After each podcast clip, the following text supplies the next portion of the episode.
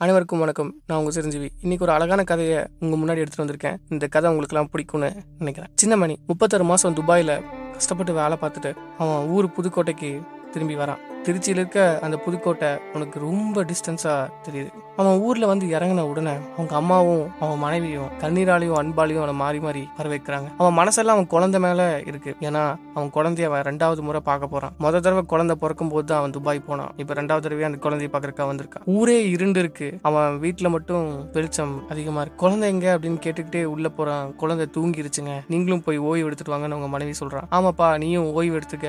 ரொம்ப களைப்பா இருப்பேன்னு அவங்க அம்மாவும் சொல்ல. சரின்னு சொல்லிட்டு ஓய்வு அவன் அறைக்குள்ள போறான். அவன் மனைவியும் அவனோட பைகள் எல்லாம் வாங்கிட்டு அவன் அறைக்குள்ள கொண்டு போய் வைக்கிறாங்க. அந்த நாள் இரவு அப்படியே போக காலையில ரொம்ப நேரம் சின்ன மணி தூங்கிறான். இவங்களும் ரொம்ப களைப்பா இருப்பான்னு சொல்லி எழுப்பாவே இல்லை அவனை. அப்புறம் ரொம்ப நேரம் ஆனதுக்கு அப்புறம் மனைவி அவன் பூவெல்லாம் வச்சுக்கிட்டு அலங்க தன்னை அலங்காரம் படுத்திக்கிட்டு தன் கணவனை போய் எழுப்ப போறாங்க. எந்திரிங்க எங்க எந்திரிங்கன்னு அவங்களும் ரொம்ப நேரம் எழுப்புறாங்க. சின்ன மணி எந்திரிக்கவே இல்லை. அதுக்கப்புறம் ஒரு வழி எந்திரிச்சான் எந்திரிச்ச உடனே குழந்தை எங்க? அப்படிங்கிற கேள்விதான் வாயிலிருந்து வந்தது. அவ பால்வாடிக்கு போயிட்டாங்கன்னு மனைவி சரசு சின்னமணி கிட்ட சொல்றாங்க. அப்படியா சரி ஓகே. நானே போய் நேர்ல அவளை பாத்துக்கிறேன் அப்படின்னு சொல்லிட்டு சின்னமணி குளிக்க போறான் குளிக்க போறதுக்கு முன்னாடி அவன் துபாயில இருந்து வாங்கிட்டு வந்த பொருட்கள் எல்லாம் அவன் மனைவிக்கும் உங்க அம்மாவுக்கும் கொடுக்குறான். அவங்க அம்மா அந்த சேலையை எடுத்து தடவிக்கிட்டு பையன் என்ன கம்பெனில பத்து பேரை வேலை வாங்குறான்னு ஊர்ல சொன்னதெல்லாம் இப்ப இந்த சீலையில காப்பாத்திட்டான். இந்த சீலை கட்டிட்டு போனா ஊருக்குள்ள எல்லாம் என்னை தான் பாப்பாங்கன்னு நினைக்கிறேன் அப்படின்னு அவங்க அம்மா முணுமுணுத்துக்கிட்டே இருக்காங்க. நானா? பத்து பேரை கட்டி வேலை வாங்குறேன்? அதுவும் என்ன கம்பெனி? கம்பெனிலையா அப்படின்னு சொல்லி சரிம்மா உன் ஆசை ஏன் கெடு கெடுக்கணும். நீ அப்படியே நினைச்சுக்கன்னு சின்னமணி மனசுக்குள்ள நினைச்சிட்டு சிரிச்சுட்டு அவன் குளிக்க போறான். குளிச்சு முடிச்சுட்டு தன் குழந்தைய பாக்குறதுக்காக பால்வாடி பள்ளிக்கு போறான். அங்க போனோடனே இன்னிசை இருக்காளா? இன்னிசை இருக்காளா? அப்படின்னு சொல்லி அவன் டீச்சர் கிட்ட கேட்கறான் இன்னிசைன்னு இங்க யாருமே இல்லைங்க.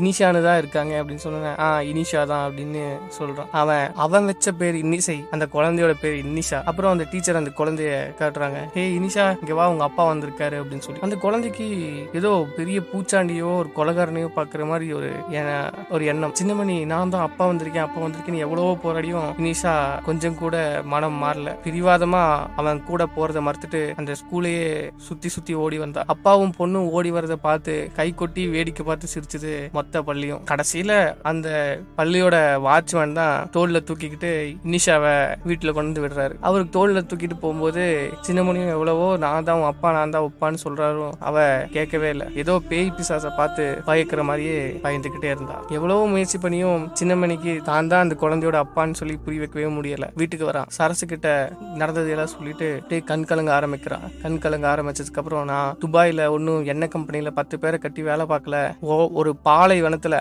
ஐம்பத்தெட்டு டிகிரி செல்சியஸ்ல ஒட்டகம் மேய்ச்சிக்கிட்டு இருந்தேன். இங்க என்னோட சேர்ந்து பத்து பேர் மேய்ச்சாங்க. அதுல பாகிஸ்தானி இலங்கையில இருந்து வந்தவங்க ஆஸ்திரேலியாக்காரங்கன்னு எல்லாரும் இருந்தாங்க. அதுல அங்க ரெண்டு பாம்பு இருக்கு. அது பாம்புல ஒரு பாம்பு கடிச்சு பாகிஸ்தானில இருந்து வந்தவர் இறந்துட்டாரு. அதுக்கப்புறம் இருந்த ஆறு ஏழு மாசம் நாங்கெல்லாம் தூங்காம பாய போட்டுக்கிட்டு முடிச்சுக்கிட்டே தான் இருந்தோம். அங்க கஷ்டப்பட்டேன். அதுக்கப்புறம் தான் அங்கிருந்த அரபி என்னை பெட்ரோல் பங்குக்கு வேலைக்கு வச்சாரு. அதுக்கப்புறம் தான் என்னைய அவரோட வீட்டுக்கு அவரோட பேரம் பேத்திகளை பாத்துக்கிறதுக்கு கூட்டிட்டு போனாரு. இப்படி எல்லாம் நான் கஷ்டப்பட்டேன். ஆனா நான் கஷ்டப்பட்டதெல்லாம் இங்க வீணா போச்சு.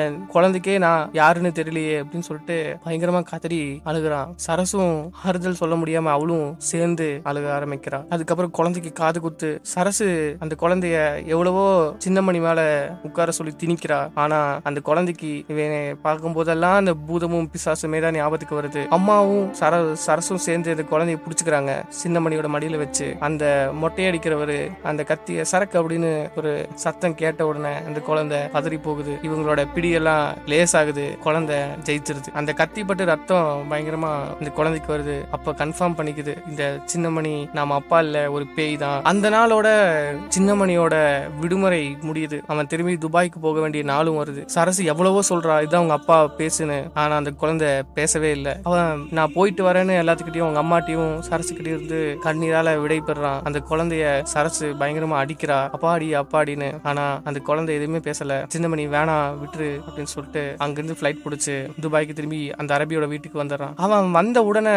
அந்த அரபியோட பேரம் பேத்திகள் அவனோட காலை புடிச்சுக்கிட்டு அபோய் அபோய் அபோய்னு கத்த ஆரம்பிக்கிறாங்க. அப்போய்னா அப்பான்னு அர்த்தம். இவன் இந்த குழந்தைகளுக்கு அப்பாவா இருந்துட்டான் ஆனா அவனோட குழந்தைக்கு அப்பாவாக மறந்துட்டான். இந்த கதையோட பேரு பாதா. இந்த கதையோட ஆசிரியர் வைரமுத்து ஐயா. இந்த கதைக்கு இந்த கதையை நான் படிச்சப்ப நல்லா இருந்தது. உங்களுக்கும் வாய்ப்பு கிடைச்ச அந்த கதையை படிச்சு பாருங்க. நன்றி வணக்கம்.